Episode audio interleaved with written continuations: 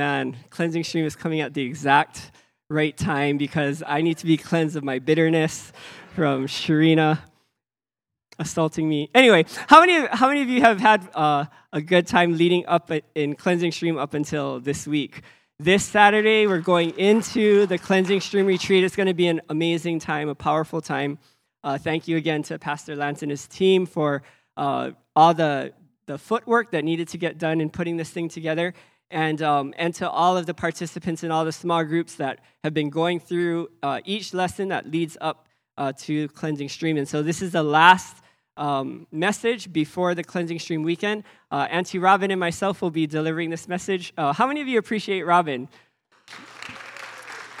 Um, so this last, uh, this last message will be prepping our hearts uh, for the Cleansing Stream weekend.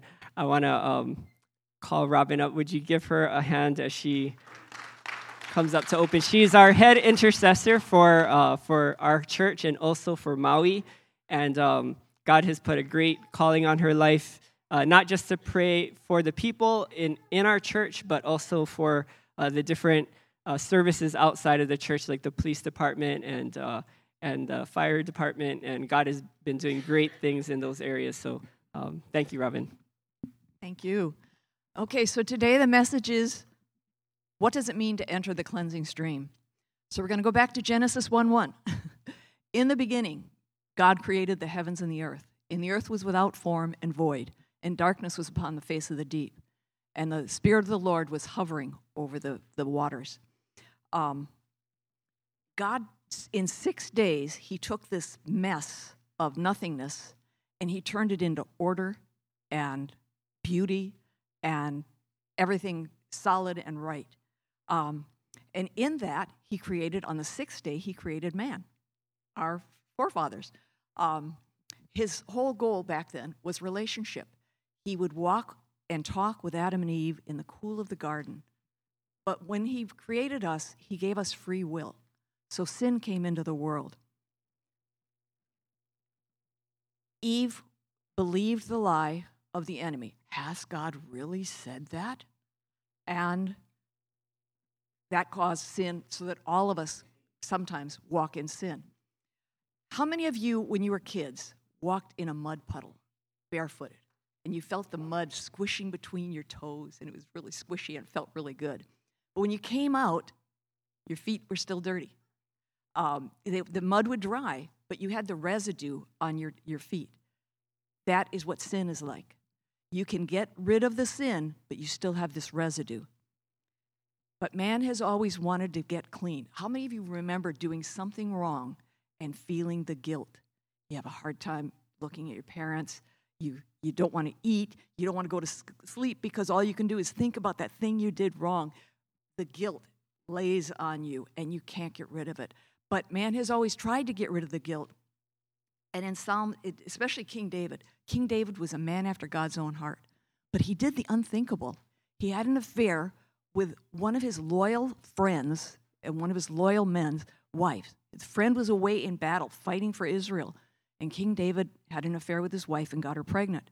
So then, to make things better, he kills the guy so that he can marry the wife. He's looking for forgiveness. Psalms 51 is, is all about forgiveness. And in Psalms 19:12, it says, "Who can understand his errors? Cleanse me from my secret faults." A lot of us, I think almost everybody has secret faults. We like Pastor Eddie said this morning, we try not to think about it. We don't notice it, but other people see it, and we want to be cleansed. Our hearts want to be set free from guilt, from feeling dirty, from just not feeling free and joy. But God promised in the Old Testament that He would do something to cleanse us. Ezekiel 37 23. I think we have a, the script up there. They shall not defile themselves any more with their idols, nor with their detestable things, nor with any of their transgressions, but I will deliver them from all their dwelling places in which they have sinned, and I will cleanse them. Then they shall be my people, and I will be their God. Then Jesus came, and his precious blood cleanses us from all sin. in Hebrews 4:15 it says, "He was in all points tempted as we are, yet without sin." And when we have accepted Jesus into our hearts, when we have accepted his forgiveness, he put he took the curse on himself and he gave us his righteousness. We are no longer sinners saved by grace. We are saints in the in the body, redeemed by the blood of Jesus Christ. So in entering into this cleansing stream, it is defined as you coming to Jesus. It is your choice. Jesus chose you, Jesus called you, but will you respond? This is your choice. Matthew 11 28 says, Come to me, all you who labor and are heavy laden, and I will give you rest. Jesus calls us, Follow me. There's always a but. We believe the lie. I'm insignificant. I'm just a girl. I'm holy. I'm whatever. You can fill it in. We believe the lie that we're not good enough. A big one here in Hawaii is insignificance. I'm just a nobody. Why, how could God use me? I, I don't have any gifts or skills. I'm not this. I'm not that. Well, I believed the lie. So I'm going to tell you my story. You heard a couple of weeks ago that when I was 20 months old, I got pneumonia and I was put in the hospital, and my mother had to leave. And I, as I was screaming, the spirit of fear came in. But that's when a lie came in, too. Um, I believed three things in that, um, the lie. One, I was powerless. And I was at 20 months old. I was stuck in a hospital, in a crib. I couldn't leave. My mom and dad were gone. I was alone. I was powerless. That was true then.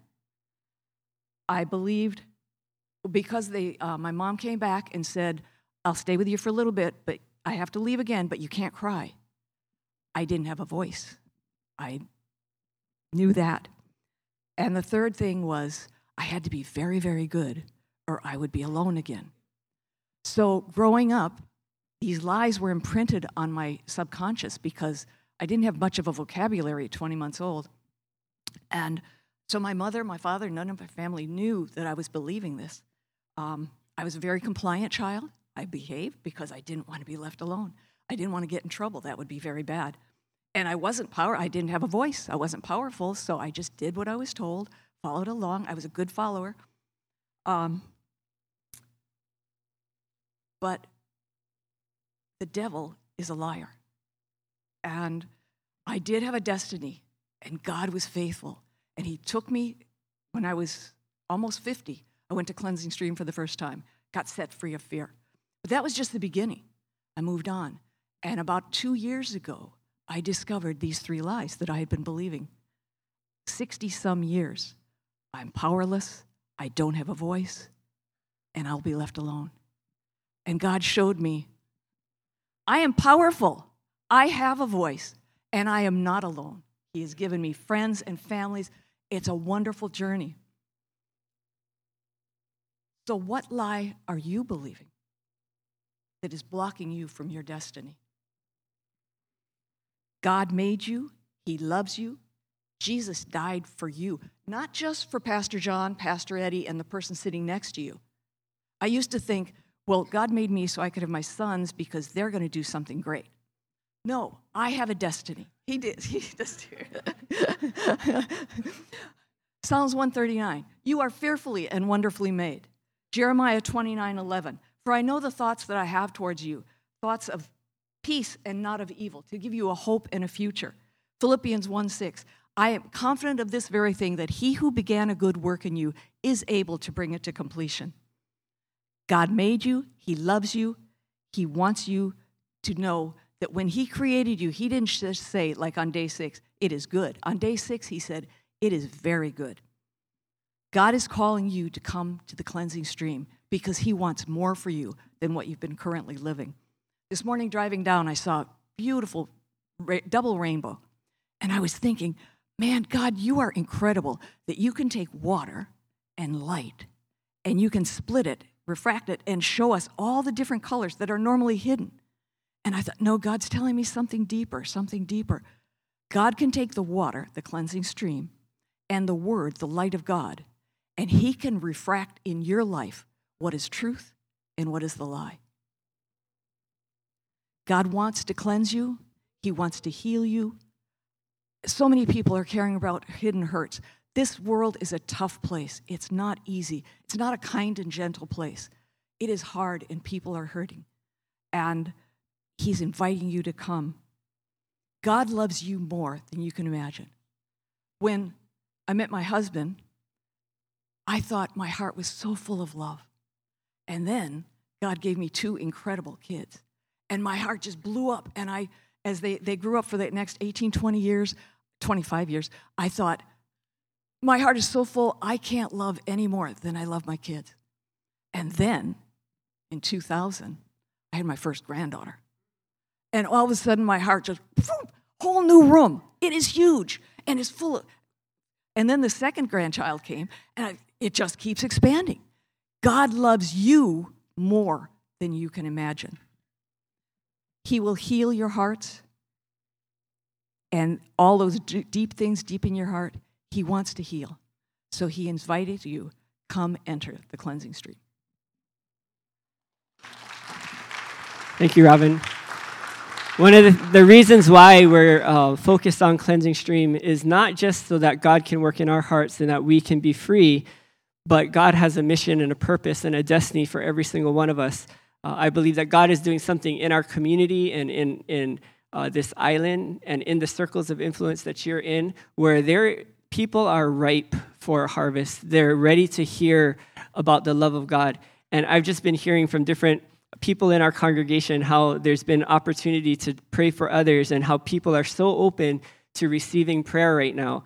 And one of the things that, um, you know, before a harvest comes, the farmers take a season to work and clean and uh, prepare all of the tools, sharpen all the tools, and clean all the tools, get ready for the, the summer harvest. And, and this is what Cleansing Stream is it's, it's a time of, of cleansing ourselves, of presenting ourselves before God, working out all the stuff in our lives because He has a mission for you, He has a mission for me. It's not just about us, it's not just about us being healed and cleansed, but God wants to use us to do amazing things. Amen? And so I, I really want to encourage you if you're not, there, there's over 100 people that are signed up, so it's going to be a powerful time. God's going to do amazing work in the lives of, of the, the ones who come and have prepared and stepping out in faith. And I really want to encourage you, if you haven't, it's not too late to sign up and to, to be a part of uh, the Cleansing Stream weekend. Um, this is the last message before Cleansing Stream, before the, the, uh, this Saturday. And one of the main things that God asks us to do to prepare ourselves before we come to the altar, before we come to present ourselves uh, before Him, it says, if there's any person who has aught against us, or if there's any person that we have a hard time with, that we, he, he tells us to leave our gift at the altar, go make right with the person that has irritated us or hurt us or that we have offense against, and then come back. One of the things that we can do from now till Saturday is to evaluate our hearts, see where there's any kind of offense, any kind of bitterness, any kind of resentment, and deal with those things in our hearts before we come on Sunday. So this our Saturday. So this is this is the last thing. For uh, point number four, cleansing starts with forgiving offense. And, and I'd like to say this before before that. Um, I shared last week about how Alexis uh, she had uh, hurt because of a broken relationship, and you know, as a father, I've been praying for her to, to encounter God, and she never encountered God in a powerful way. She's like felt his presence a little bit here and there at camps and stuff. But she said she went to this national park, and, and as she was at this national park, and she was just stressing about, you know, this broken relationship and all the midterms and finals that she had to do, she, she said that she just sat there and she looked at the, uh, the beautiful scenery at this national park with the fall colors of the leaves that were reflecting off of the lake. And she said that the, the love of God just fell on her in such a powerful way that she never felt before.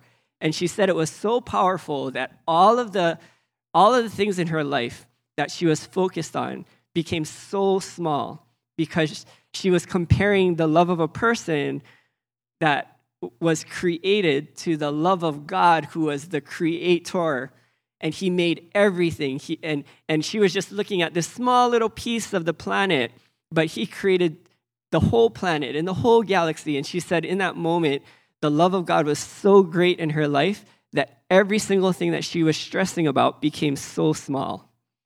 And, and when she told me that, she said that for four hours, about four hours, she was just bawling, crying because of the power of the love of God.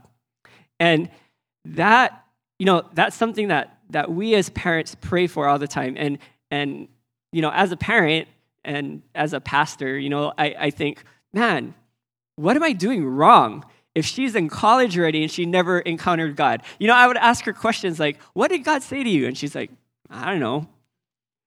Read your Bible. You know, I would get frustrated with her that she's not hearing God's voice. Like, you're not opening your ears, you know, like, uh, and and then you know when she was going through this struggle and stuff, uh, instead of like reading her Bible and and and pushing into God, I see her just like binging on Netflix and anime, and I'm like, you know, I'm thinking, I want to tell her stop doing that, just spend time with God, but God was just, you know, encouraging me, give her her space, let her be, I got it. And finally, at 20 years old, she encounters God for herself. And, and God used everything that happened up until that point in her life to reveal his love to her. And I think a lot of times in our lives, what we need is some time just to encounter the presence of God, to, for him to reveal himself to us, to wash away all the, all the stuff. And I'm looking forward to Cleansing Stream Weekend not just to like sit in a seminar and hear some stuff, but I need to soak in the presence of God. I need to experience His love. I need to experience His presence so that all the other stuff washes off. Does that make sense? It, our lives go like this. It's not like just a straight line straight to God. There's, there's valleys and there's mountains, and we go through a, a lot of mess in our lives. But it's through that mess that he reveals himself. How many of you can, can identify or say that you felt the love of God the most when you were in the darkest times of your life? Or you felt the love of your parents or, or God the most when you made the biggest mistakes? How many can say that? And so, a lot of times, it's not about being perfect and doing everything right. It's about being surrendered to God and experiencing who He is in our lives that makes everything um, so small, all of, our, all of our problems so small. So that's the first step is experience, experiencing God, but then to take that love and to take that forgiveness and then to give it to others. So Sharina, I forgive you for that video. I don't harbor any bitterness. You've just given me ideas of what I can do to make service fun. So I don't know where she is. I have this great video of her on a trampoline. where were we? Um, cleansing starts with forgiving offense. Um, the scripture in your notes it says, "Then he said to the disciples, It is impossible that no offenses. Everyone say offenses." Should come, but woe to him through whom they do come. Take heed to yourselves. If your brother sins against you, rebuke him, and if he repents, then forgive him. Um, this word offense in the Greek is scandalon, and that word scandalon means a trap with bait. A trap with bait. Offense is Satan's trap in your life, and that offense is the bait. How many of you have experienced somebody offending you and you have the opportunity to hold on to that offense or to let it go? And a lot of times we tend to hold on to that offense, and that offense, when we hold on to it, it becomes the bait of Satan. And he ensnares us and ensnares our lives. I heard it once said that unforgiveness is drinking poison, hoping the other person will die. Unforgiveness is drinking poison, hoping the other person will die. And what God does is when He forgives our lives, it empowers us to let go of offense. That's poisoning us. Um, there's two things that offense is. Offense is number one, the bait of Satan, because we can't hold on to offense and experience the fullness of God. But the other thing that offense is, is it's a, it's a purifying fire. A fire, uh, everyone say purifying fire. And what do I mean by that? There's stuff in your life, there's stuff in the life of the person sitting next to you that's a lot of junk. There's junk in all of our lives. But how many of you know that when everything is going good, you look pretty good? Even the most wicked person looks amazing when everything in their life is going right. So, what happens with offense, when you experience offense, the stuff that's inside actually gets a chance to come out. And offense becomes a fire in our lives that surfaces all the junk and why does all the junk come out? Because God wants to reveal it so he can take it away. Amen? How many of you ever get in a fight with your spouse or with your kids, and after your mouth says stuff, your body reacts or your spirit reacts, and you're like, what did I just say? And it surprises you what's in there. You're shocked at the own thing that comes out of your life but that fire produced some junk eh, that you never knew was there. God uses offense, He uses things in our lives that will surface the junk. Uh, this is the way that, that Luke says it, um, or Peter says it. In this you greatly rejoice, though now for a little while, if be, you have uh, been grieved by various trials. How many of you in the last season have been grieved by various trials in your life? Grieved by the state, grieved by friends, grieved by family, grieved by media, grieved by people that believe different things.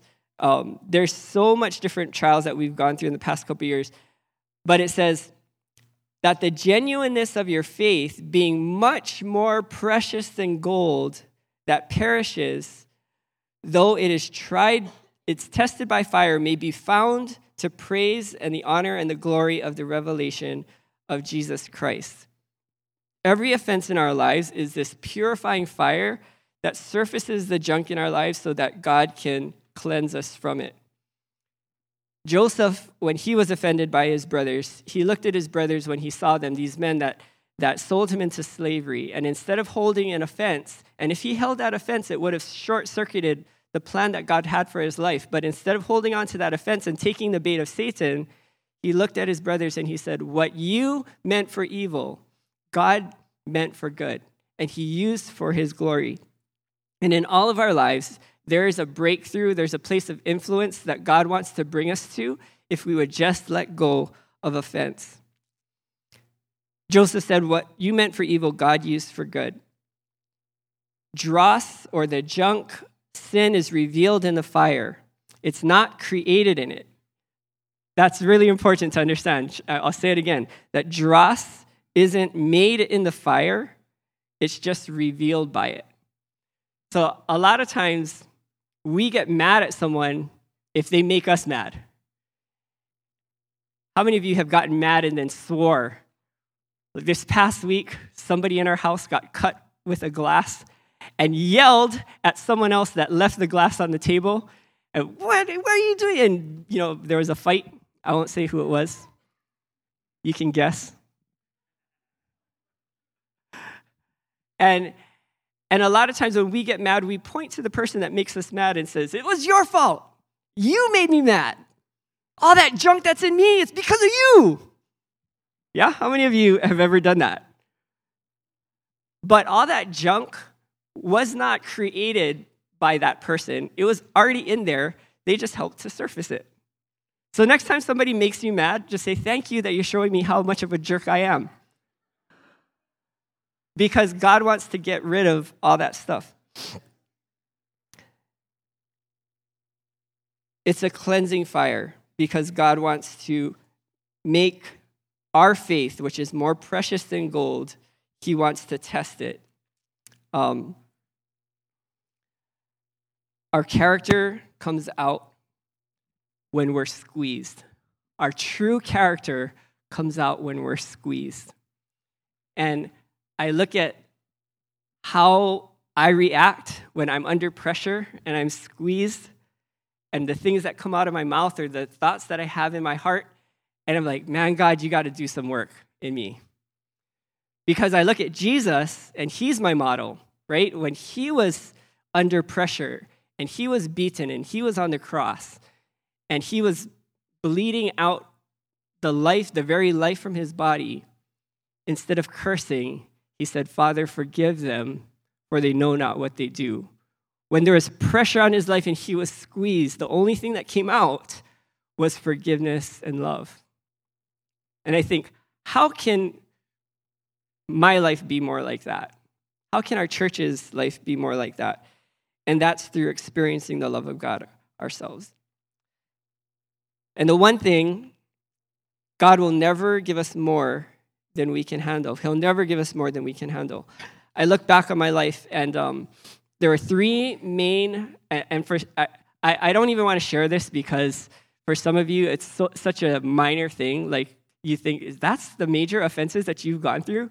But there's three major offenses that I went through, and I think that God has allowed me to go through these offenses because I'm a wimp.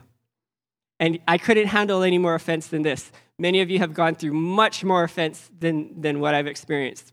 But the first offense was I had a brand new car and somebody crashed it, and it was a hit and run, and they took off. And then I tried to collect money from them because someone left a, a, a note on my car, and they had no money, and I had to pay it all myself. And and so I had this bitterness in my heart like, how can this guy just crash my brand new car and not do anything about it. And it got so bad that I couldn't study, I couldn't focus, I couldn't do anything. And I was just focused on this jerk that ruined my car. And, and I said, God, I can't handle this. Like, what, what, what, what do I do? And he led me to Luke, Luke 17, Luke 18, I believe, or the end of Luke 17. And it says, Bless those that curse you, pray for those that use you, do good to those that uh, do good to those that curse you. Pray for. I don't. I don't, should I read it? I'll read it. I don't want to mess it up.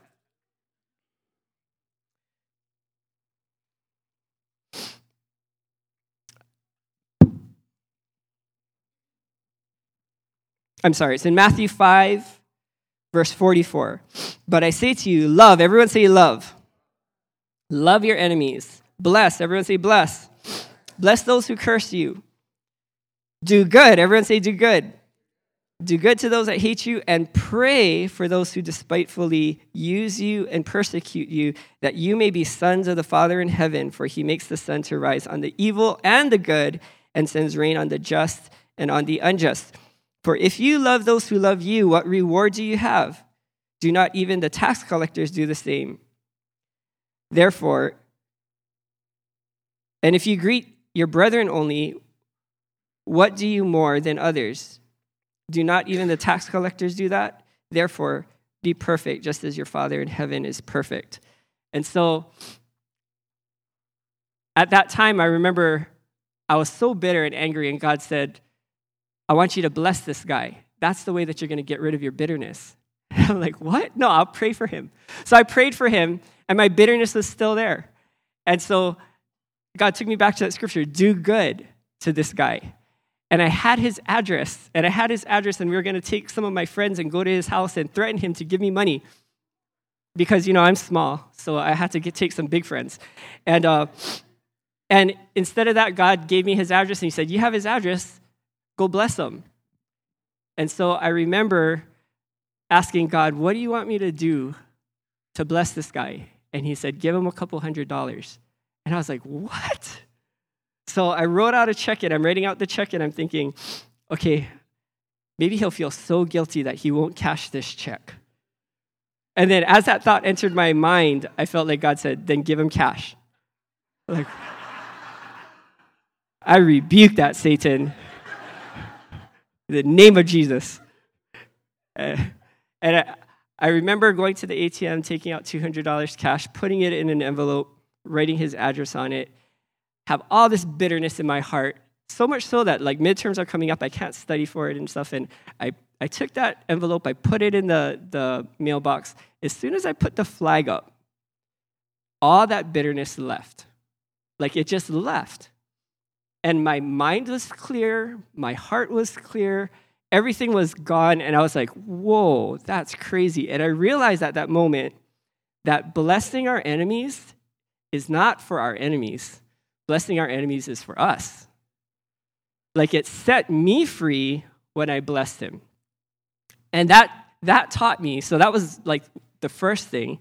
But then it got into like where my best friend was sexually assaulted and I knew the person that did it to her and I had so much bitterness and I utilized that same technique to get rid of my anger and bitterness was to bless that person. And then the last one was I was on Guam and I got assaulted by this guy that was on drugs and I knew where he lived and instead of calling the police I made him some brownies and I took it to his house and he was like, What's in these brownies?